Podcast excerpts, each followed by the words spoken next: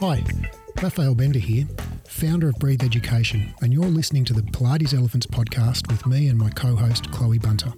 There are many things that are awesome about the Pilates industry. However, many of the practices we take for granted are out of date or just plain pseudoscientific. These are the elephants in the room in Pilates, and we're here to talk about them openly and honestly, and with a fair few F bombs thrown in. This show is about debunking the myths and giving you science based tools to become a better, happier, and more fearless teacher. If you've been enjoying the show and you want to give back, give us a five star rating and write us a glowing review on Apple Podcast app. That'll help other instructors find the show and let us know we're making a difference. In today's episode, we're going to ask the question Can Pilates really give you longer, leaner muscles? Stick around and find out. Hey, Imagine this when you meet a new client, you know exactly what to do. You're confident because you already have a plan, a plan that's so powerful and versatile that you can use it with any client big clients, small clients, clients with pain in weird body parts, clients with diagnoses ending in itis, osis, or opathy, clients with neurogenic pain, whatever that is. Well, actually, neuro just means nerve and genic means produced by. So, neurogenic pain is just pain that is produced by nerves. Anyway, clients with balance issues, clients with pain in any body part or in many body parts, all with this one weird trick. No, I'm just joking. There is no one weird trick, of course, that's going to solve everybody's problems. But if you come and study with us in our Diploma of Clinical Pilates, you will genuinely learn how to help people with all of those issues that I mentioned, plus many more. You'll learn a deep understanding of how the human body works and of modern pain science and evidence based best practice. And you'll learn how to apply that knowledge to genuinely help people with their musculoskeletal issues. This is a one year in depth program. I would love to have you in the program. It's 100% online no travel required at all. You can do it totally from your lounge room. If you're interested, I'd love to have you. Come and join us. Click on the link in the show notes, and I look forward to seeing you in class. Go on, click on the link. Hey, Chloe. Hi, Raf. How you going? Yeah, I'm really happy to be here with you. Today. Yeah, I'm excited mm. too.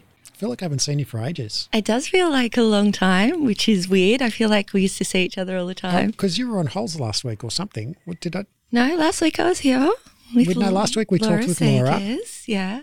I don't know why, but it yeah. feels like I haven't seen you for ages. Two weeks. Then the prior two weeks I was on mm. I was on holidays. Well, it's good to see you anyway. Yes, you too. it's a nice it's it's not too cold and it's a nice nice day and mm. we've got a spicy spicy topic coming up um, which i'm excited about it's uh yeah what are we going to talk about can pilates make your muscles longer and leaner. Wow, I sure hope so. isn't isn't that what all the advertise? Uh, look, I think I don't know. I'm sure so many of our listeners can put their hands up and go. At one point, they got suckered into Pilates. That's why I signed up for that claim. and I absolutely did. So back in the day, apart from the fact, apart from the fact I was kind of sold that Pilates would alleviate my back pain, which is which it did, which it did, which it did.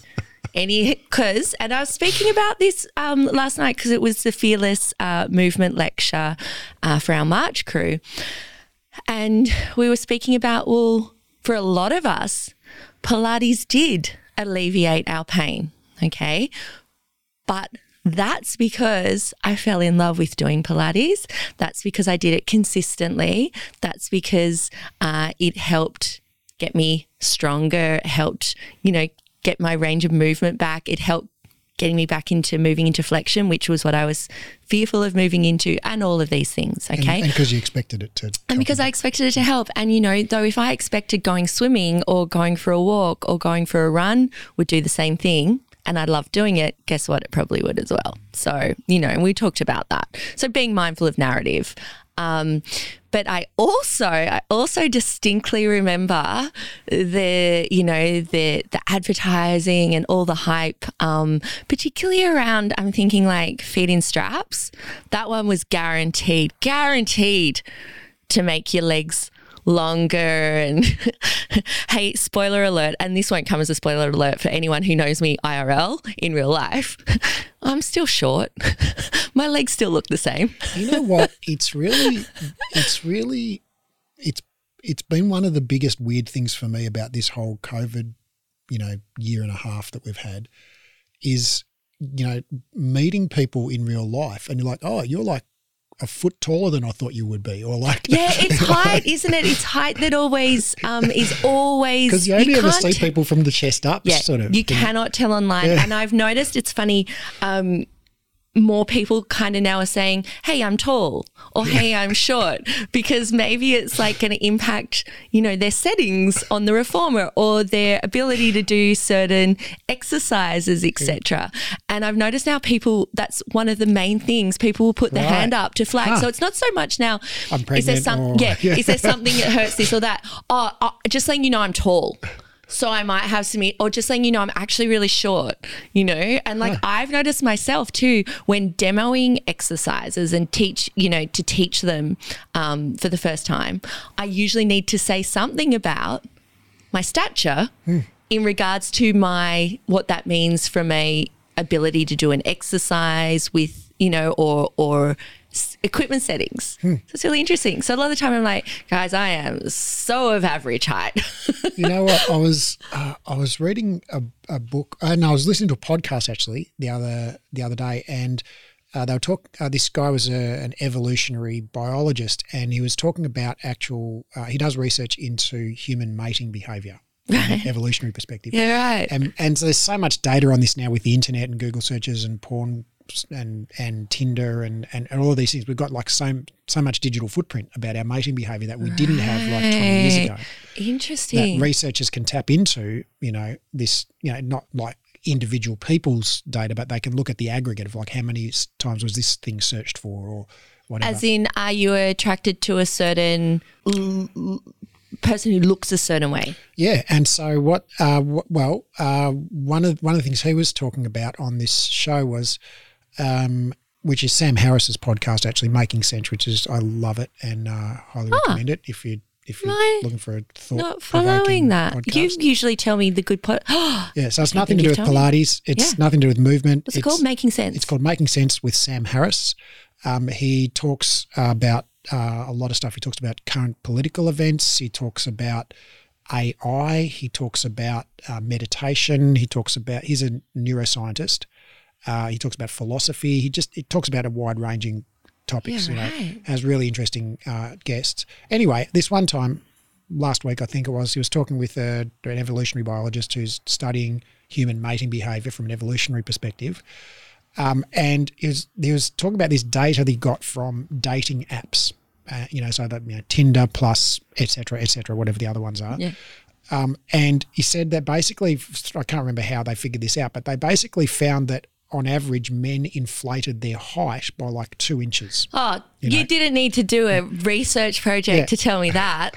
So men would like round up. You know, if Seasoned- you're five, five foot eight, you round up to six feet or data whatever. you here. know. uh, the amount of times I've shown up to a date and someone is significantly shorter than what they Mm. put online. Yeah. Okay. Yeah. So anyway, um, but women don't inflate their height. Women women round their age down Oh. online. Yeah, and men round their income up as well. Like, oh yeah, you know, they round themselves up from um, security guard to neurosurgeon or you know whatever it is, So they so they round they make themselves taller.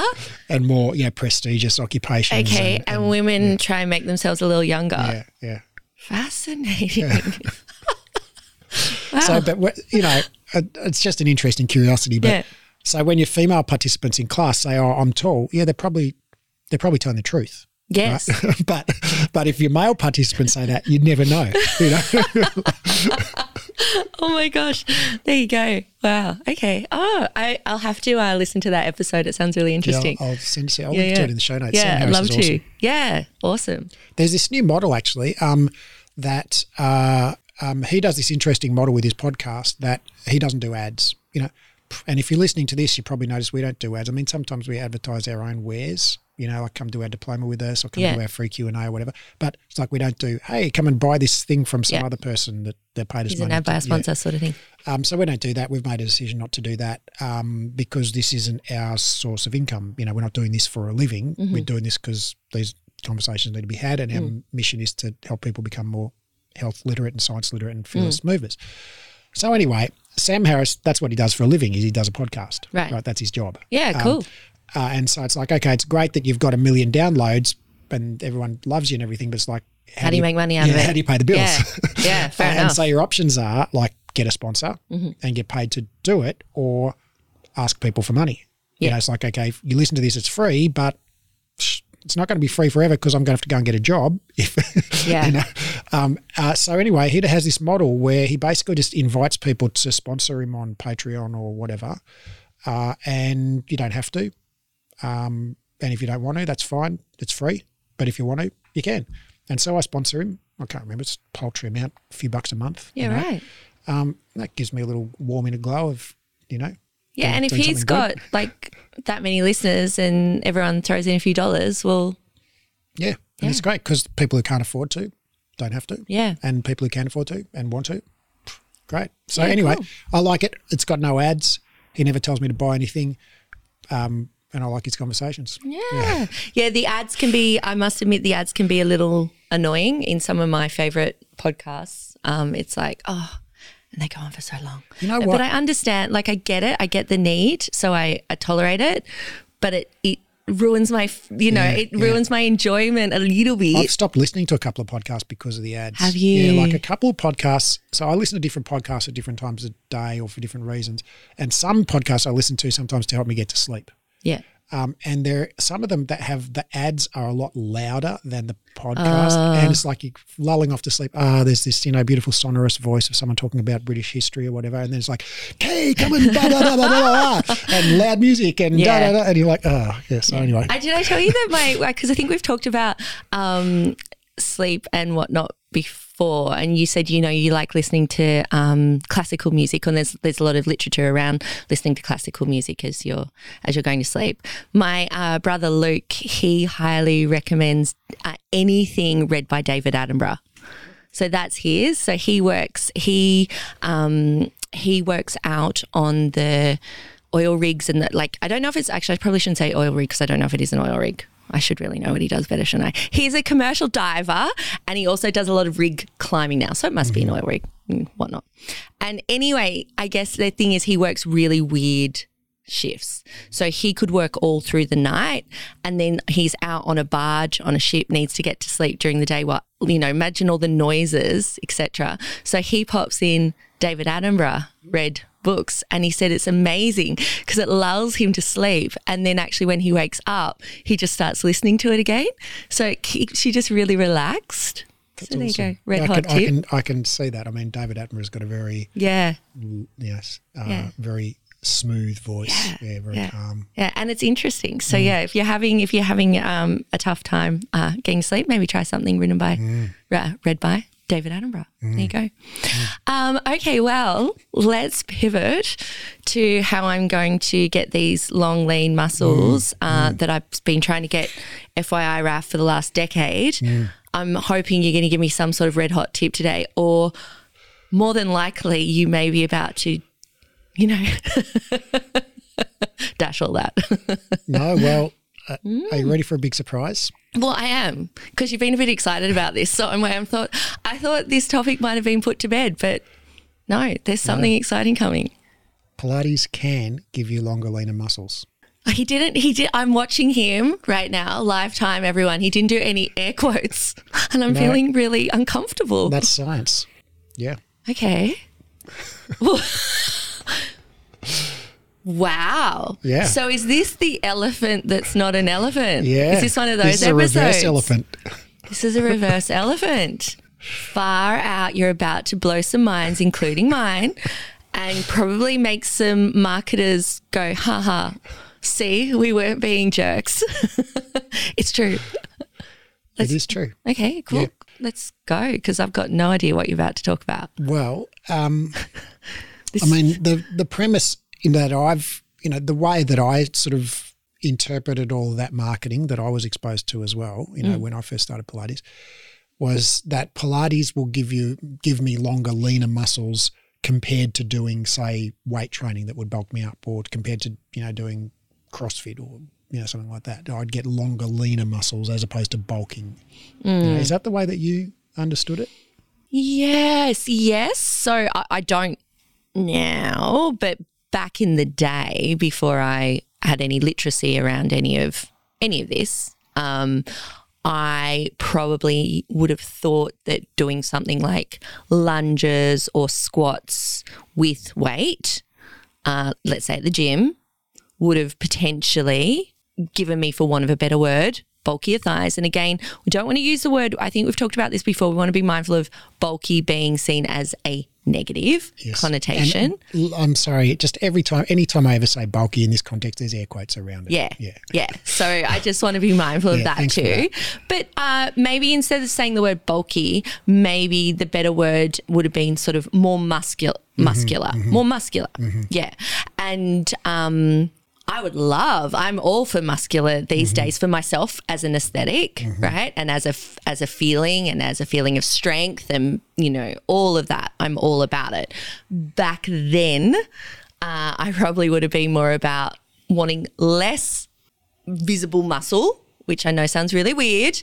And yeah, from an aesthetic point of view. Isn't it weird? Just you know, when you say that, makes me think like, isn't it weird how or wonderful how people's aesthetic taste, our our, our idea of what constitutes beauty, you know, masculine or feminine beauty, is has changed so much over you know times and places. Like in some cultures, like you know, people who are very fat are considered more beautiful, and in other cultures, people who are rake thin are considered more beautiful. You know, in some and sometimes in history, it you know, that you know, tans have been in, tans have been out. Yeah. You know, like there's Yeah. just there's fat. It's so much of it is societal and fashion. Oh, totally. And I mean, I think we we spoke about this in the body shaming uh, episode.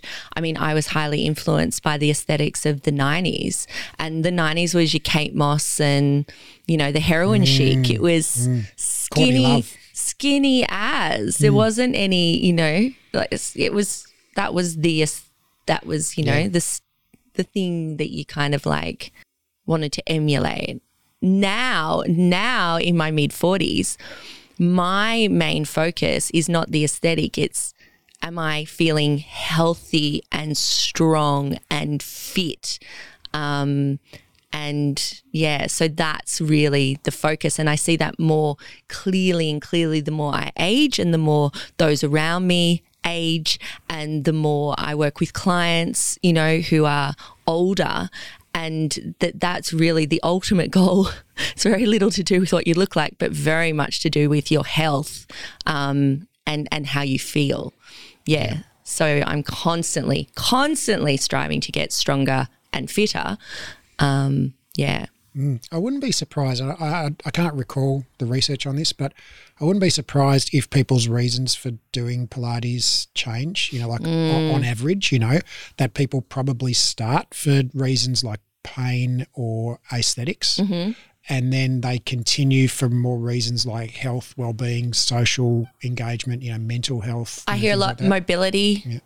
I hear a lot of that. You know, Mm. people start to realize that Pilates is amazing for moving your body Mm. through range, Um, feeling that sense of suppleness uh, in your spine, for want of a better word, and in your body. And oh, hello, Joseph Pilates. Mm. you know what tbh like um that's the, what i enjoy most about Pilates. like i've got a reformer in my Well, basement I, that's to be honest, it did actually take me a minute to get that. I, did you see the the haze come over my eyes for a minute, Raf? While I was trying to get. I need I need like a little emoji thing that goes when I can say a word like that. Or I glazed over for a moment. TBH, TBH, TBH, TBH. Oh, to be honest, yeah. yeah. So yeah, to be honest, You like, do it for mobility. For well, that's what I enjoy about it. Like I find, you know, I've got a reformer in my basement, and I'm on it like for that five days a week. Um, I was on it. are morning, yeah. you? But- what are you doing it? Mainly range of motion stuff. You know, E.g., give us some. like front splits, side splits, uh, of course, legs in straps. ah, Um, you know, mermaids. bit of short and- spine. No. Uh, well, every now and then I do short spine. I did short spine this week. Oh, short spine's my favorite. Yeah, I mean, I, people have told me like so many times over the years, like, oh, short spine is such a delicious stretch. It's such a beautiful massage. I never really felt that in it. Oh boy, I know it's. Maybe I haven't been doing it right. Uh, maybe I need to teach you, Raf. I don't know. I'm waiting. I'm waiting for that day where I'm like, oh, this feels delicious. But it's like, yeah, Like had- if I was only if I only had time to do one thing on the reformer and I was feeling a little bit achy, a little bit stiff, that sort of thing, and I wanted to be in a good mood, short spines. Short spines my go to. Mm, front splits is my go-to. Ah, see, I'm not the biggest fan of front splits. Isn't that funny? Look at that. We're all unique. Right. But we're both actually going to things that give us a sense of feeling like Yeah, mobility well-being, and yeah. well-being and Yeah. suppleness. Suppleness is the thing for me. Yeah. Like the first thing I'm not getting on my reformer to do, I love doing scooters and heavy lunges, etc.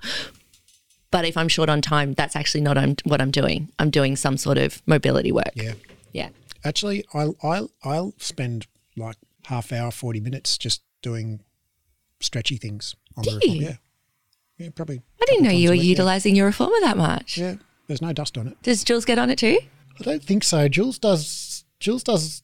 She does Pilates, but she does more sort of body weight stuff at the start as, as basically the warm up for her Ah, weights okay. workout. Yeah. Yeah.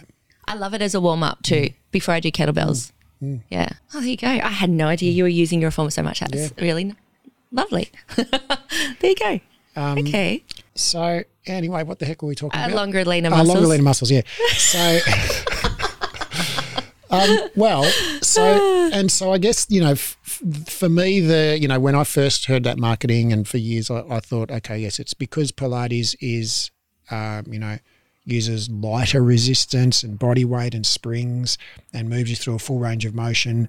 Therefore, your muscles are longer and leaner, and doesn't you know make you sort of really have big muscles or short muscles. You know, big and short muscles are like the opposite of what Pilates gives you, sort of thing. Um, and it turns out that, yeah, that is in fact correct, but the reason is not really this, you know, quite correct. So um, uh, there was a, a recent systematic review uh, called, what's it called? Effects of range of motion on muscle development during resistance training interventions, a systematic review by Brad Schoenfeld and Jozo Grgic from 2020. Ooh, Um, nice and new. And so basically, and uh, there are a bunch of studies on this that basically, um, when you work, when you exercise and, strength train, you know, resistance training, that's what Pilates is. Um, when you when you apply load to a muscle through full range or at long muscle lengths, we'll talk about what the difference is between that in a minute. You actually elicit different uh, physiological responses in the muscle than when you train at short muscle lengths.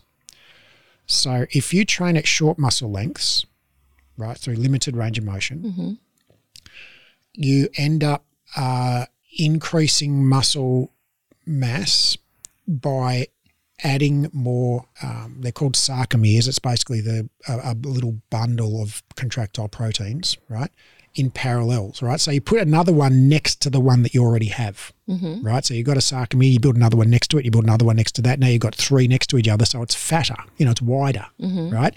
Your muscle gets wider, mm-hmm. right. And then if you look at someone who does that a lot, ten years later, they look like Ronnie Coleman or an elite bodybuilder. You know, like they've got wide muscles. You know, they have to turn sideways to get through doors, right? That's an extreme example. Yeah. Right? But And other things would come into play like that in that, like genetics and, and human growth hormone, yeah, and all of that stuff. Yeah. Um, I love that you've gone straight to steroids. well, I'm just thinking, you know, if you want to be an elite bodybuilder, you know. Um, uh, but then if you work a muscle, you know, as in strength trainer muscle, th- through full range of motion slash at long muscle lengths, okay, you end up increasing. You put on more contractile proteins, right? So the the the actin and the myosin. I'm pretty sure we've. Talked about that. Yeah, the little caterpillars that pull each other along each other. Yeah. I'm, I'm pretty sure we've talked about that in in a previous episode. we episode, have, right? we have. And if you've never seen it visually, I'm sure if you type into Google actin and myosin Yeah, or I'll put a link in the show notes yeah, a little video. it's so great Mm. to watch. It literally looks like this cool little caterpillar type creature creeping along. Super, super interesting. Um, I'm just making a note. All right. Uh, so yeah, when so when you when you strength train a muscle, you know you get stronger. Mm-hmm. A big part of of how you get stronger is you create extra contractile protein. You know, actually Mm-hmm. build more muscle, right? Because you want to, the muscle to be stronger, you need more muscle. Like Mm-hmm. you can't just make the same amount of muscle be twice as strong somehow. Um, although you know, asterisk, there are other mechanisms besides just how many muscle fibers you have. And muscle memory, Mike. Is that Uh, muscle memory is a different thing. okay? So when uh, in the you know I I would say like I always understood it to be this, and my my belief is probably like ninety nine percent of people understand. You know when you say muscle memory, what you mean is like a memory of a skill, how to do a skill. You know, like I used to be really good at this thing. I haven't practiced it for ages. Now I do it again. I'm like, oh, I haven't done this for 10 years. I wonder if I can still do it. And you're like, huh, I can still do it. You know, I can still do a handstand push up or I can still, you know, deadlift that amount of weight or I can still do a lunge on zero springs. Or I haven't tried it for so many years. And you're like, huh, I can still do it. Is that what you mean by muscle memory? No, What do you mean by it? no. So what I mean by muscle memory is the fact that if you have uh, laid down those sarcomeres, Yeah.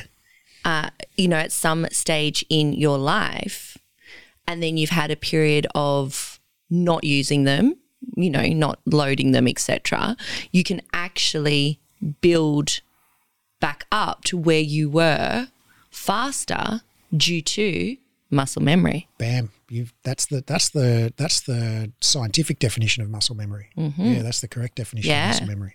Yeah. And I anecdotally noticed that in myself because I was, um, I think I've said this on another episode, I was extremely active as a teenager, like extremely, was obsessed with the gym, um, you know, would go and do leg press, everything. Like I was a gym junkie, it was my thing. Um, there's not a lot else to do in Bowral growing up as a teenager. So I like to go and exercise.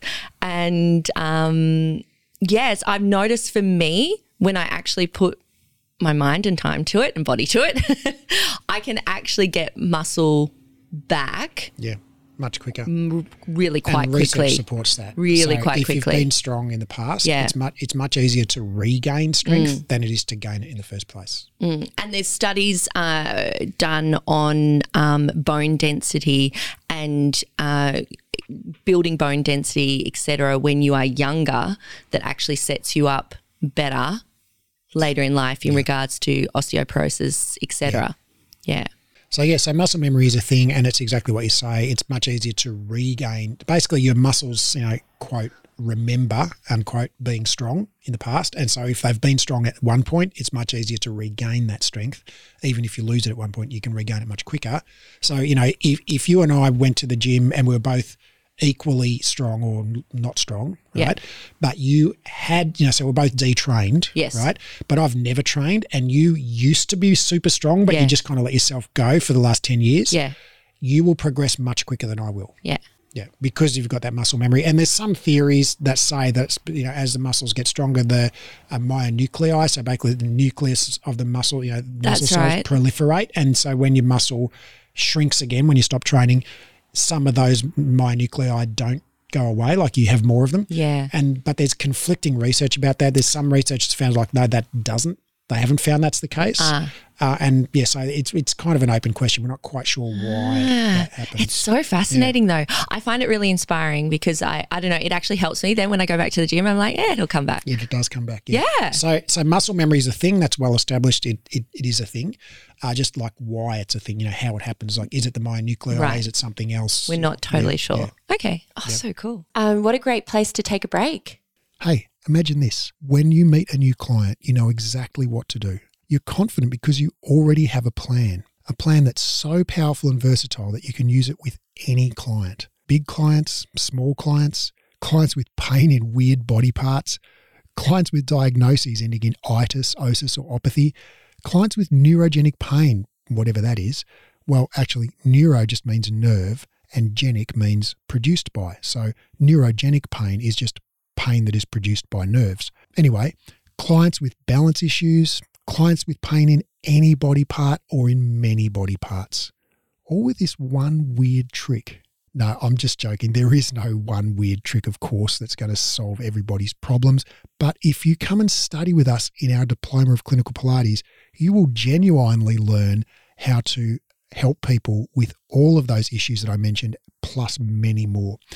You'll learn a deep understanding of how the human body works and of modern pain science and evidence based best practice. And you'll learn how to apply that knowledge to genuinely help people with their musculoskeletal issues. This is a one year in depth program.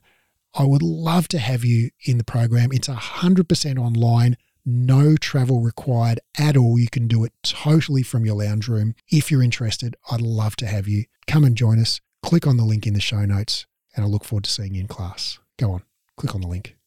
Okay, so heading back then to longer leaner muscles. Yeah, longer leaner muscles from Pilates. So, so when you get stronger, right? There, you know, and um, I think we've talked about this as well. There are a bunch of. There, I think this was in the heavyweights bulk you up like uh, elephant episode.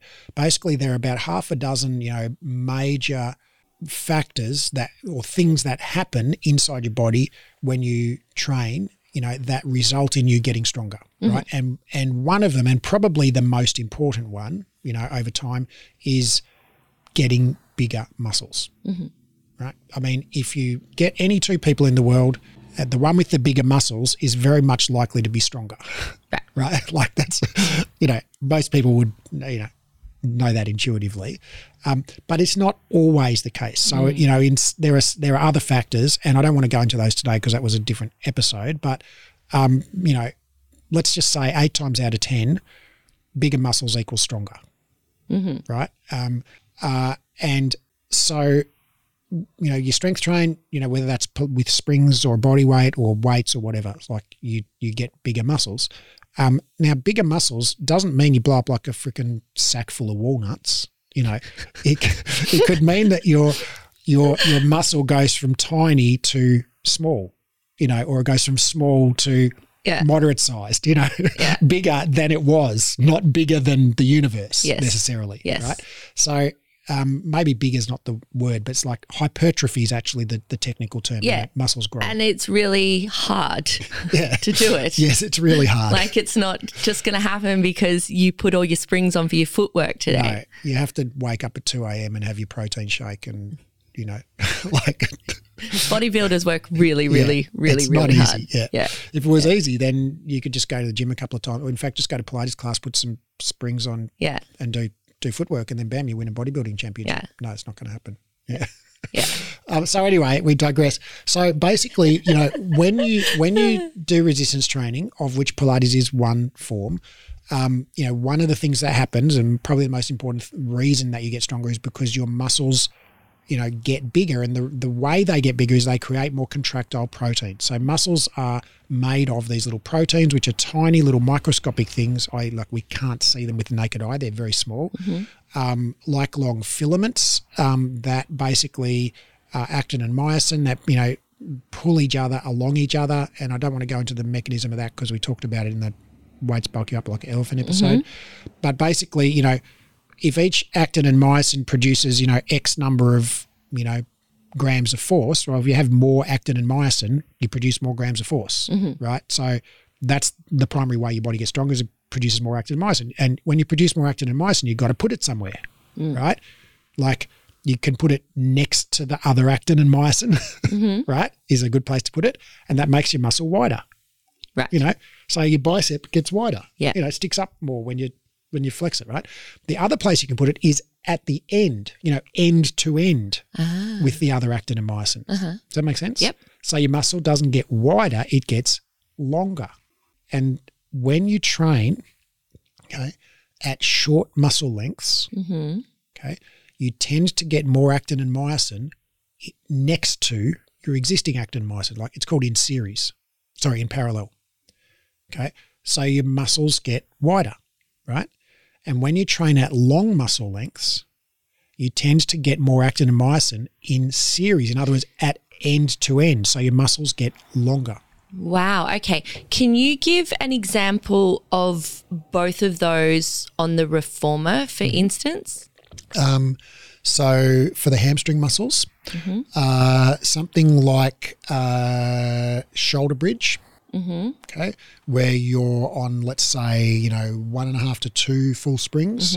You're lying on the carriage, uh, heels are on or toes doesn't matter are on the bar, bars bars in the normal up sort of footwork position, um, and you lift your hips up, and you know, then you lift one leg up and push the carriage in and out. Yeah, I've just started cramping. Yep. Yep. And you, your hamstrings are cramping because so the hamstrings flex the knee and extend the hip. Right. Right. So that if you think about the hamstring, you know, bends the knee so your your, your heel comes towards your bum. Yep. Okay. Extends the hip so the knee goes back behind you. Yes. Right. And so in shoulder bridge, when the carriage is in, Mm-hmm. okay, both of those things are happening. Right. Your knee is flexing and your hip is extending. Mm. Gotcha. Right. So the hamstring is in its close to its maximally shortened position.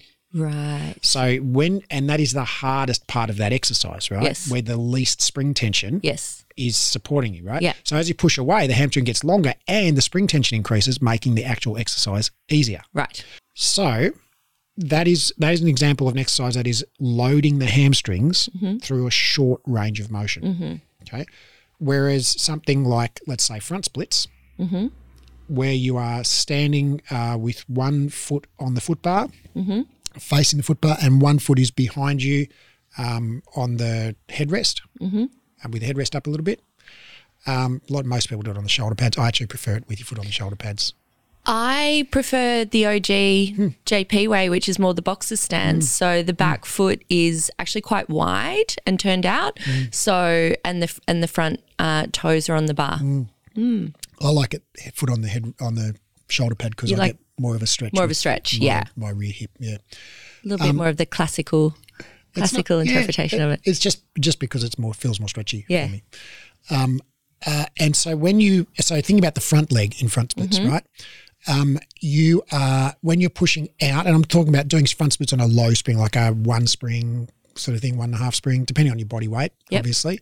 Um, uh, as you push out, your hip is flexed Mm-hmm. and your knee is extended Yes. right? It, which is the opposite of the action of the hamstring. So, in other words, you're bringing the hamstring to its longest length over both joints, right? yep. So, the hamstring, the front leg in front splits, is loaded Mm-hmm. at a long muscle length, right? And you know, if you've done front splits, which I know you have, Chloe, Mm-hmm. when you push out and that front leg is straight, Yeah. that's when your hamstring going, oh yeah, Yeah. right? Whereas in the in the shoulder bridge, it's actually when your knee is bent, that's when your hamstring's going, oh yeah. Yeah. So I actually was thinking about that. My Uge is more for Russian splits. Like I'm thinking Russian splits too when you you're facing to the back of the carriage. same, yeah. Because I feel like then I'm not just concentrating on balance. Because Mm-hmm. for me, a lot, you know, doing the the front splits or the back splits where uh, Russian splits where your hands are behind your head. To me, Mm-hmm. all I'm just, I'm balance, just, it's all yeah, about balance. yeah. Whereas with the, and I know you know, depending on what school you came come from, etc., you might call it something different. But Russian splits too, when you're facing to the back, one foot's up the headrest, the other foot's to the corner of the foot bar, hands are on shoulder pads, legs straight, pike up, mm-hmm. push out. Mm-hmm. It's the only time in the Pilates repertoire where I feel like I'm kind of this flexible mm-hmm. person because for the most of the time I just feel like I'm a human plank. Um, yeah, and it feels like a hell of a hell of a stretch for me.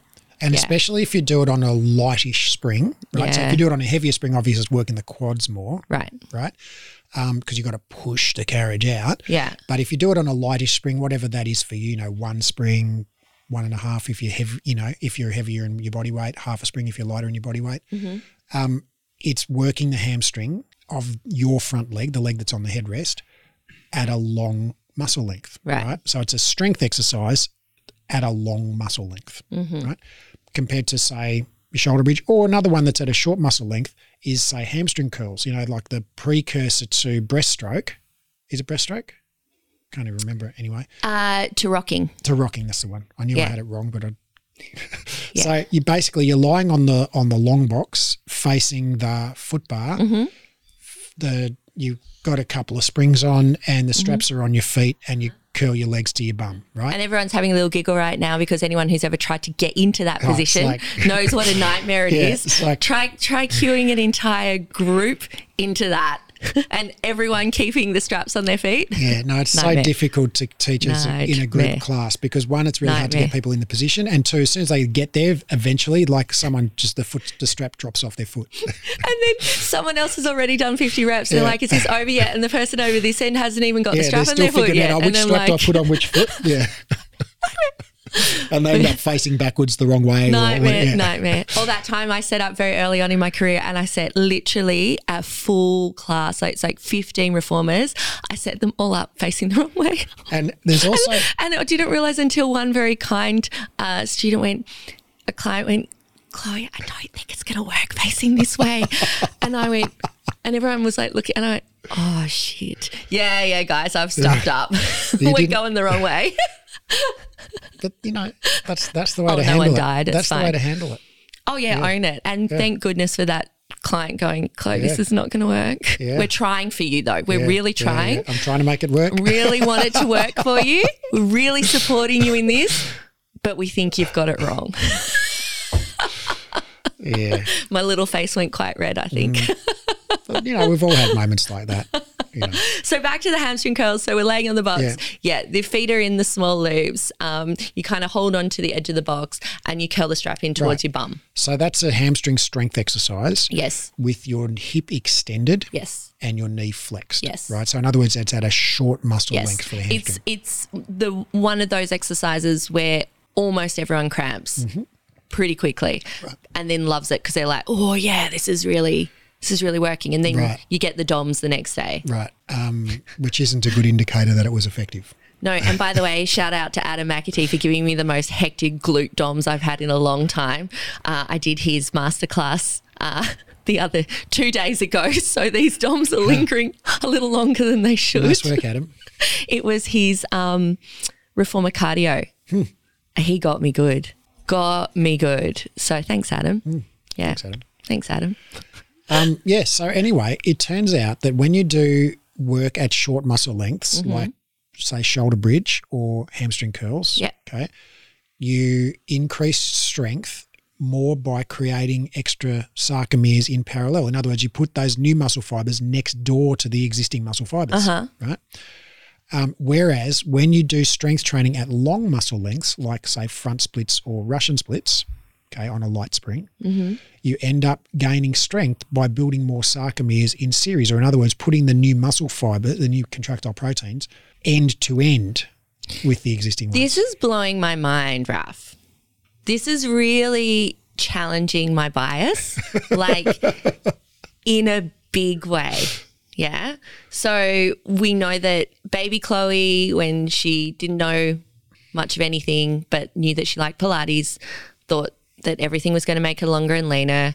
And then skeptical Chloe was like, oh, that's a load of bullshit. And that's just false advertising. And we're perpetuating this, you know, body aesthetic and this body myth. And that, you know, Pilates is all about long and lean and uh, the, the classic, the strengthening while lengthening. And I was like, what a load of bullshit. Stop advertising this. And now you're kind of coming at me with, mm, it kind of is strengthening and lengthening Yeah. if you do those specific exercises Right. that would lay the extra sarcomere at the end, Right, so as if- opposed if to next to each other. If your Pilates routine consists of shoulder bridge and hamstring curls on the long box, no, it's not going to make you longer and leaner. Right, that's going to incre- potentially increase muscle mass, Well, muscle they're, size, They're both going to increase muscle, muscle mass. mass, Sorry, muscle. But the uh, one is going to in, the the short length is going to increase diameter, Right, whereas the long length is going to increase length. but is there? I mean, okay, where does all that? Where does that length go? Like, because you don't get technically taller. I know this is sounding like a bit of a Well, dumb thing, all right. but we're trying to Yeah, like concept because if we great question. because if we think about the other way, does actually make you, for want of a better word, wider, makes your muscles wider. Okay, but you can get wider. That makes sense. Yeah. But for you to get taller, your bones would need to bones there. lengthen, right? Your femurs would need to get longer. Your vertebrae would need to get taller. I need to be put on one of those like medieval like stretching machines, you know? You know those ones? And you see that? Yeah. Or like where they used to like, they'd break a bone and reset it longer. Maybe that's Oh, your new. Um, that's the new fitness craze we could start. A medieval stretching machine, but we have to rebrand it, obviously. But oh my God, it sounds horrible. longer and leaner, longer and leaner. guaranteed, or your money back. I'm just imagining the marketing material now as well. And when you're on your first class, there'll be a very long waiver, and we say like, you know, this might hurt a bit. cause irreparable damage, I would like you to w- sign off here, please, on the dotted line. Um, so, okay, talk me through like ha- what's happening. Where is it going? Well, if so, it's not going to make you taller, No, right?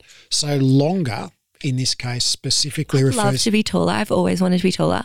All of my, apart from my my dad and my mum aren't that tall, but my siblings are like giants in the best possible way. Hmm. I don't think I've ever met any of your siblings. I've seen you with them on. They're on all like.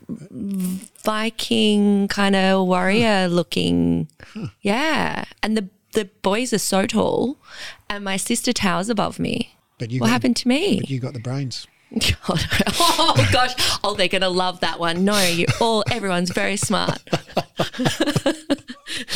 they would they would not agree with that at Well, all. I don't, I don't know them from. I don't know them from a bar of soap, obviously. My But sisters, extre- you know, they're all very wise. Um, yeah, who know? I really got the short, the short straw, as the, and am the eldest. I was the first, and the shorty. Hmm. Interesting. So I've always wanted to be tall, like my siblings. Hmm. So what's happening? So we can't get my bones longer, but we can get my Nah. muscles longer. What's the point? Well, Where's have it going? if you have longer, right? Well, all right. So if you have longer muscles, does that make you taller? No, because in order to be taller, you would need longer femurs mm-hmm. or longer tibias mm-hmm. or you know taller vertebrae, Mm-hmm. right? And that's not what we're achieving. No. giving you longer muscles. That's a different thing altogether. yeah. So yeah, sorry, it's not going to make you taller. And maybe when people think longer, leaner, that's what they think is like, oh, I'll be taller and narrower, you know. Yeah. But that's that's not what that's not what we're promising on the packet here. It's longer, leaner muscles. Mm-hmm. And so a longer hamstring mm-hmm. lets you do what? Doesn't let you be taller, but it lets you stretch further because your muscle is longer, right? So you can do go deeper into your front splits, for example. so it increases my flexibility. Increases your flexibility, Uh huh. increases your strength at long muscle lengths, Uh huh. um, and uh, uh, literally is less wide because it's the increased bulk of the muscle. Because you know you put on extra muscle fiber, not actually not muscle fibers. You put on extra contractile proteins in your muscle, but you put them on end to end, so mm. the muscle is literally longer. So it is more massive. You have more muscle than you mm-hmm. did before. Mm-hmm. Okay, but that mass is added length, not added width. Mm. Okay, so again, bias is being challenged here for me.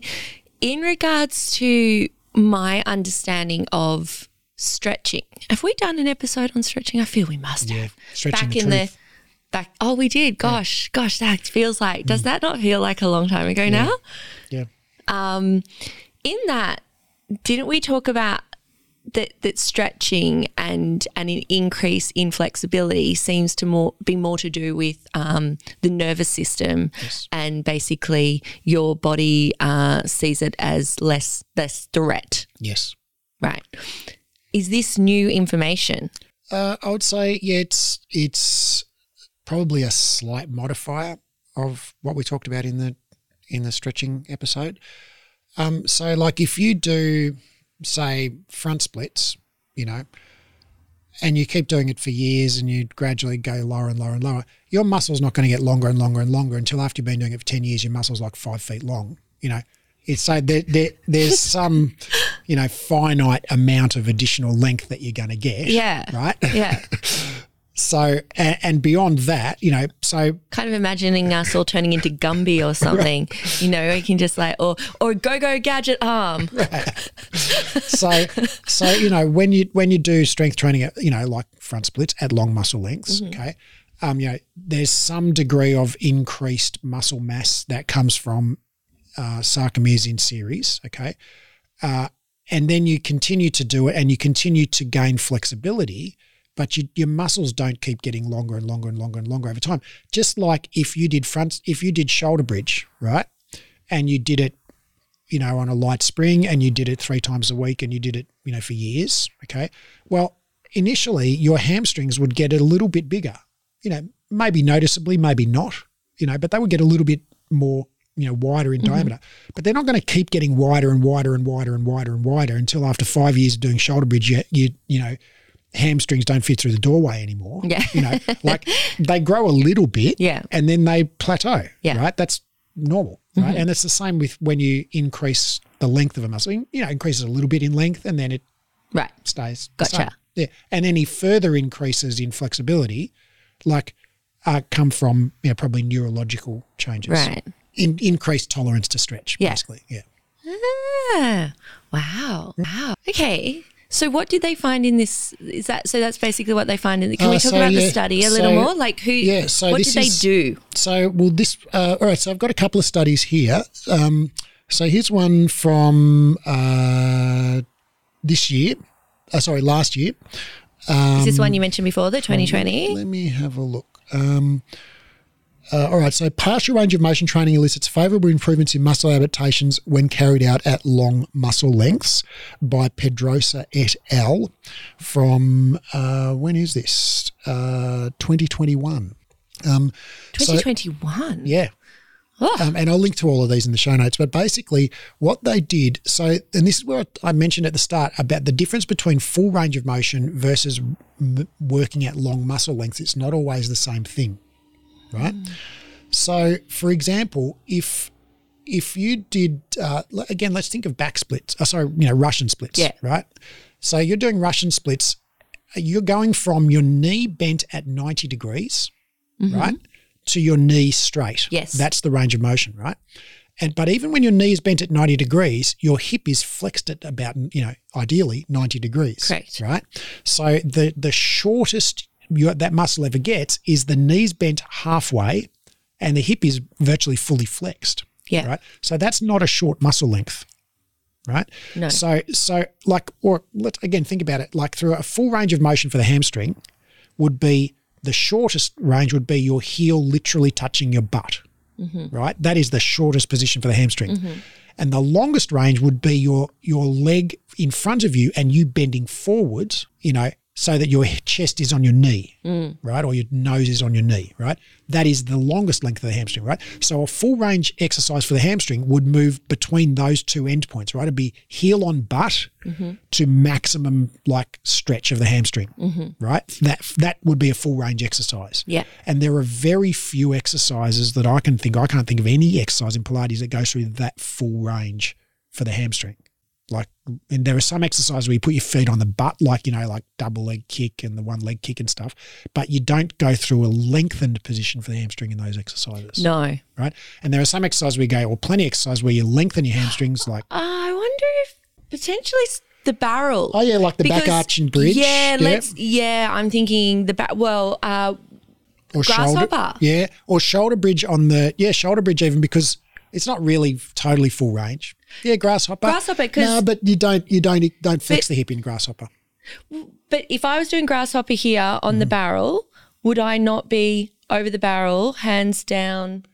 So you're shortening your hamstrings, heels Yeah, to butt, but yeah. then you don't lengthen your hamstrings nose to knees. Oh, okay. Yeah. Ah, Yeah, darn it. So, um, so basically, you know, th- it's pretty rare, and so a full range of motion exercise would be would go right from one end point to the other, Mm. right? Whereas actually, when we say full range of motion, what we mostly mean is partial range of motion Right. at long muscle lengths, Yeah, yeah, right? yeah. Like your Russian splits, Yeah. right? Where you're going through a, you're going from end range to not quite end range and then back to end range again, Mm. right? You never get your heel onto your butt in Russian splits. Never gets anywhere near it. Your leg's always way out in front of your body. Yeah. Right. So it's a partial range of motion at a long muscle length. It's not a full range of motion.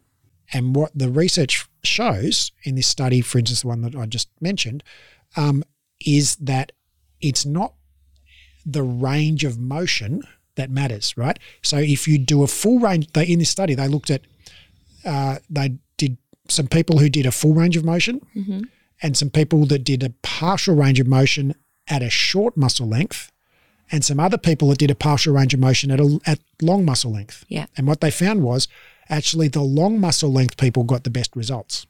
The partial range through at long lengths got the best result. Mm-hmm. Full range got the second best result, and the short range got the the let's say the third third winner result, Right. the third best result. And yeah, and and the difference isn't massive, right, in terms of how much extra strength they got, but um, uh, there is a benefit to training at long muscle lengths. You don't have to go through full range of motion. It's just the end range part that's important. Right. Yeah. Um, and there are other, you know, there are a couple of other studies here that finds that, um, you know, what I just mentioned before, that basically when you train at long muscle lengths, you actually increase the the, the sarcomeres in series, and you, might- you know, you ch- where you put on the additional sarcomeres in the muscle, which part of the muscle they go to, is different depending on the range of motion that you're working for the muscle. Um, yeah, and so this um, this systematic review from last year, from 2020, from Schoenfeld and uh, Grgic, uh, I, I, it's a hard name to say Grgic because there's only there are five letters and only one of them is a vowel. It's G R G I C. Well, that is hard. Yeah. That is, So I apologise if I've mis that mispronounced. is it. challenging. Yes. Um, but anyway, um, so they systematically reviewed studies on uh, range of motion versus, you know, and, and its effect on muscle development. Um, and what they found was for lower body exercises, exercising at long muscle lengths, whether it was full range of motion or partial range of motion, was more effective than exercising at short muscle lengths.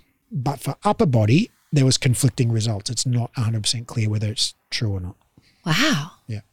And no one studied it in the spine, so we don't really know about Okay. the spine. But you know, there's a plausible physiological mechanism of why it is, you know, that way. And so, you know, my guess is it probably is that way in the upper body in the spine, but we don't know. You know, Right. more more research is required. Funny that almost every Mm. almost every paper ends with more research is required. Yeah. so um Pilates can give you longer, leaner muscles. Wow. Fuck a duck, hey? Wow. that was the quotable quote. um, wow. Okay. I'm in shock. Uh, I'm assuming, as are some of our listeners, because Yeah. I know that a lot of our listeners, this is probably challenging their bias as well. There'll be, I think there'll be a group of listeners going, "Yeah, I could have told you that," Yeah. and then there'll be a group of listeners going, "What? What do you mean? What?" And like I'm here going, "Oh, I can't really say shit about that advertising now, can I?" I mean, because now if you do advertise your business and says, say, longer, leaner muscles, mm. strengthening and lengthening, All true. it's legit true. Ah, Kat's gonna love this because that's a that's a pet peeve of Kat's is is that is that narrative for advertising as well. Will it change your genetics? No. Will it make you taller? No. So You I'm still not gonna end up. Ca- I'm not going to catch up to my siblings. I've been trying. Will it change where your body fat is distributed on your frame? No, that's genetic. Yeah. Right. But it literally will make your muscles longer and leaner. I tell you what, I know what I'm adding in a little extra now into my into my regime, which I honestly have for so many years thought was bullshit. Uh, this has been a total eye opener for me. Yeah. Yeah, this is so. I wow. That's all I got to say about that. You've blown my mind, Raf. I'm kind of glad you didn't give me so. Um, for our listeners, Raf didn't give me any heads up on on what was going to happen in this in this discussion, and I had a feeling had a feeling he had something to reveal because he wanted to talk about it. I'm like, have we not covered this already? He's like, no, I don't think we have. So I'm like, okay, hmm. But yeah, this is really wow. There you go. Hey, um, just before we finish, can I just give a shout out to a listener? Yeah. Well, I just want to shout out to Tori Fromke, and I'm sorry if I've mispronounced your name, Tori, um, uh, from Bayside Pilates in Corpus Christi, Texas, who I had the pleasure of uh, chatting with. Uh, Oh yeah, week. you've talked. Yeah. So Tori's awesome. And um, I had quite a few light bulb moments uh, about Pilates and, and stuff, which I, I won't go into now because we're at the end of the episode. But something that I do want to share is uh, Tori was telling me about, oh, down at the beach and this and that, I'm windsurfing or whatever. And I'm like, you're in Texas, like bleached cattle skulls in the desert. Yeah, you yeah, know, like- yeah. no, apparently Texas has beaches. yeah. Okay. Yeah. I did not know that. So there you go. Texas has beaches. yes. Corpus Christi is one of them, apparently. Wow. well, I can't wait to hear. I can't wait to listen to that episode. Uh, no, that wasn't a, that wasn't a Pilates Elephants episode. That was just Oh. we just had a chat. Oh, okay. yeah. Oh, there you go. Yeah. Cool. awesome. Um, yeah. So I just wanted to say a shout out to Tori and um, uh, you know, if you're listening, thanks thanks for the chat. I enjoyed it. Yeah, awesome. And thanks to you, Chloe, for this chat because this has been fun too. This is so cool. I, lo- I love it, Raf, when we um, have episodes and I learn something new from them that surprises me. Uh, I'm, yeah, this is really cool. So, Me too. And like a lot of this stuff, you know, like this isn't just like one from the vault that's like I know everything and then I, I just wheel some stuff out every day. It's like I just learned this, you know, fairly recently. He's been he's Yeah. been holding out on this little nugget for a while. No. yeah, I mean, I, I subscribe to research reviews. I read a lot of papers, and you know, I come across stuff that I didn't know all the time. Yeah. And it's like, yeah, this is one thing that I came across, and I What to are some of your favorite um, research reviews to subscribe to? Because I actually did have a, a student ask me that question last night, which I thought was a, Mm. a great question. it. So, well, research reviews are basically. Um, it's sort of like you know ordering you know pre-cooked meals instead of buying going to the supermarket Yeah. and buying the ingredients right it's like someone's done all the hard work for you Yeah, awesome.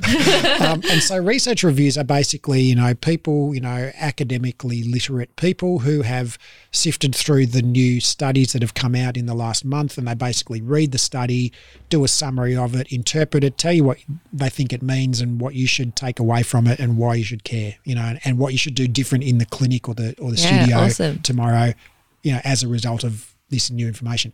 And so I subscribe to three or four of those. Um, probably the uh, the couple that I'd recommend to the listeners of Pilates Elephants are Physio Network. awesome. I thought you might say that one. Yeah, so I love Physio Network. Every month, uh, you know, first of the month, I get twelve new Yeah. papers, and they're like, okay, and it's it's generally to do with rehabilitation and Yeah. pain science and stuff like that. Yeah. Um, you know, there's different stuff to do with you know running biomechanics and low back pain and shoulder Mm. pain and whatever. Uh, and then I also subscribe to one called MASS, which is Monthly Applications in Strength Sports. Um, and that's, you know, really around sort of mostly powerlifting. Um, but it's that's actually where I found this systematic review on range of motion and, uh, you know, muscle strength. Um, and so it's, it's not just about, you know, how to use a barbell. It's about like, okay, the principles of training. Um, uh, and so that's one. And the third one I really like is called uh, Strength and Conditioning Research Review. Um, and that's by a guy, a, a UK academic called Chris Beardsley. Oh, yep. And uh, so he does a lot of stuff on strength and he does a lot of stuff on athletic development. So he's really about sort of sport. And, I've been learning from him just Yeah. by following him on Instagram. Yeah, he's awesome. Because he puts up a lot of the reviews on there. Yeah, So, yeah. He puts up infographics of them on, on Yeah, Instagram. But yeah. when you read his monthly review, he gives you like a literally a, a, a ten page right. super deep dive into you know this you know what this study found and and and the context in the broader literature of the other studies that have looked at this topic as well. Yeah, right. He's freaking encyclopedic. Like he's He seems that yeah. way. Yeah. Just from interactions I see with him on Instagram, he Yeah. seems that way. Yeah, he's got a Yeah. great book called Strength is Specific. Like if you want to learn like the mechanism, the physiology of how people get stronger and what happens when you train and get stronger. It's it's like on Kindle. It's literally like three dollars. It's like I can't Oh, wow. believe how cheap it is. It's ridiculously cheap. Should he value his Yeah, work more? He should charge like literally a hundred times more than that. Yes. Chris, if It's outrageous. put your prices up, dude. Yeah. Because we'd pay for it. Yeah. Yeah, that's crazy. Um, but yeah, strength is specific, fantastic, very very readable, uh, and highly you know scientifically accurate Ooh, description of what happens when you get stronger. Yeah, he's a really I like his writing style. I find it very easy to digest. Yeah, fantastic. I've Yeah. been um, thinking about sus- subscribing to Physio Network because I get I get their little notifications in all my feeds and the taster of what Mm-hmm. the papers are, and I'm like, oh, oh, oh, that sounds really exciting. Mm-hmm. Um, I'm going to give a shout out to where I learn a lot from um, to keep up to date to the Better Clinician project, uh, which is run by Cormack. yeah Ben Cormack and Adam Meakins. Um, so I and and it's a very it's it's not very expensive at all. It's like a monthly subscription, and then you're in a um, Facebook group with them as well.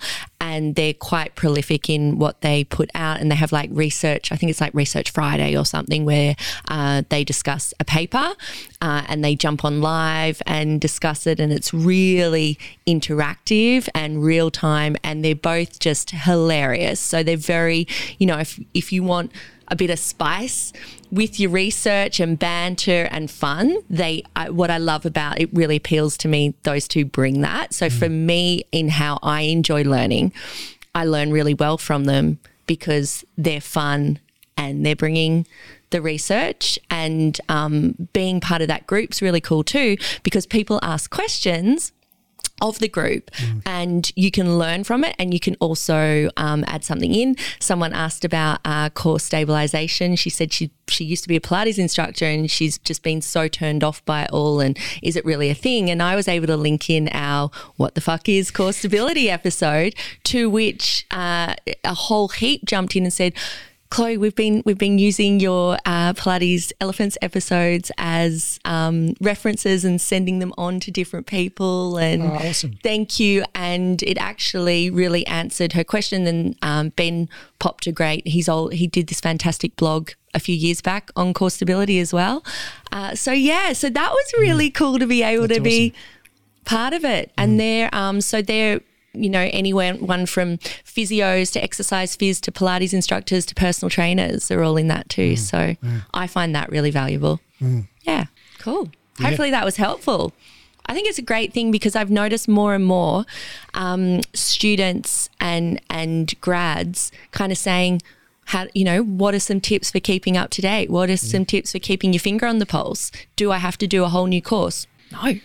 If you want to, come and do our diploma because that's freaking awesome and it's a deep dive into all the things and and we'll really empower you uh, how to look up research yourself and how to know well what is good quality and what isn't, etc. Um, but yeah, there's so many ways to to really keep your finger on the pulse nowadays. could come and do free weekly Q and A with me every week. yeah, your. Q and A Yeah. and pick your brain. Yeah, it's uh, every Wednesday Australia time or Tuesday evenings in the US. Yep. Um, and today we just we just did a, we're recording this on a Wednesday. We just I just uh, did just before recording this. Um, today was on biomechanics of the squat and how far should you lean forward when you squat and does it matter? Ooh. Yeah. Oh, didn't bring it. Squat University's coughing a bit of slack at the moment. It's kind of public enemy 101 on the on the socials, Yeah. on Twitter and uh, Yeah. etc. He's coughing some crap. Yeah, I'm laughing at that. oh, well, good chat, Raf. Yeah. This was fun. Yeah. Yay. Likewise. Yeah. Thanks, everyone. Oh, hey, and by the way, our reviews are kind of like Yeah, they've kind on. of petered off. Give us they've a kind review. Of, they've kind What of is like this? They've sat it. There's been 91 reviews there for the right, last yeah. like You year. know what? I've talked to quite a few people lately, and they've said, like, I'm trying to give you a review on Spotify, and I can't figure out how to. Oh, so, I don't think you yeah, can on Spotify. I'm going to give you a little tutorial on how to do it. Right? Okay. You can't do it on Spotify. Yeah. So what you have to do is you go to if you've got an iPhone, you go to your iPhone to your podcasts app, yeah. right, on your iPhone, and you download our uh, podcast on your podcast app on your iPhone, Mm-hmm. And you open up any old episode, and you tap on. There's a button. There's like a star symbol there. It says write a review. Tap on it. Bam. There. That's where you write it. Mm-hmm. Yeah. Or if you're not on an Apple device, you can still do it on your laptop. Go to Google, type in Apple Podcasts. Ah, there you go. you can listen to it online. Yeah. It just once you get to the Apple Podcasts app online, just navigate to type in Pilates elephants. Yeah. Right. Bada bing, bada boom. You can write a review. Yeah. So that would really, really help us if you could give us a five star review because that's what helps. Uh, that's what tells the the the podcast app to push us up in the rankings, which helps other people find us. And so that's that's something you could do for us. Yeah. You know, don't send us money, right? But We're just- probably not allowed to accept it. I don't know. We don't work for the government. We could accept yeah, Sam Harris accepts it, no problems. Right. But cool. we're, we're not asking you for money, but please do give us a five star review and write write a review. Don't just hit the five star thing and be lazy. Like write us an actual review. Tell us what's awesome about this. Tell everyone else what's awesome about it. yeah. We'd really appreciate Yeah. it. Yeah. Yeah. Thanks, Raf. Thanks, Chloe.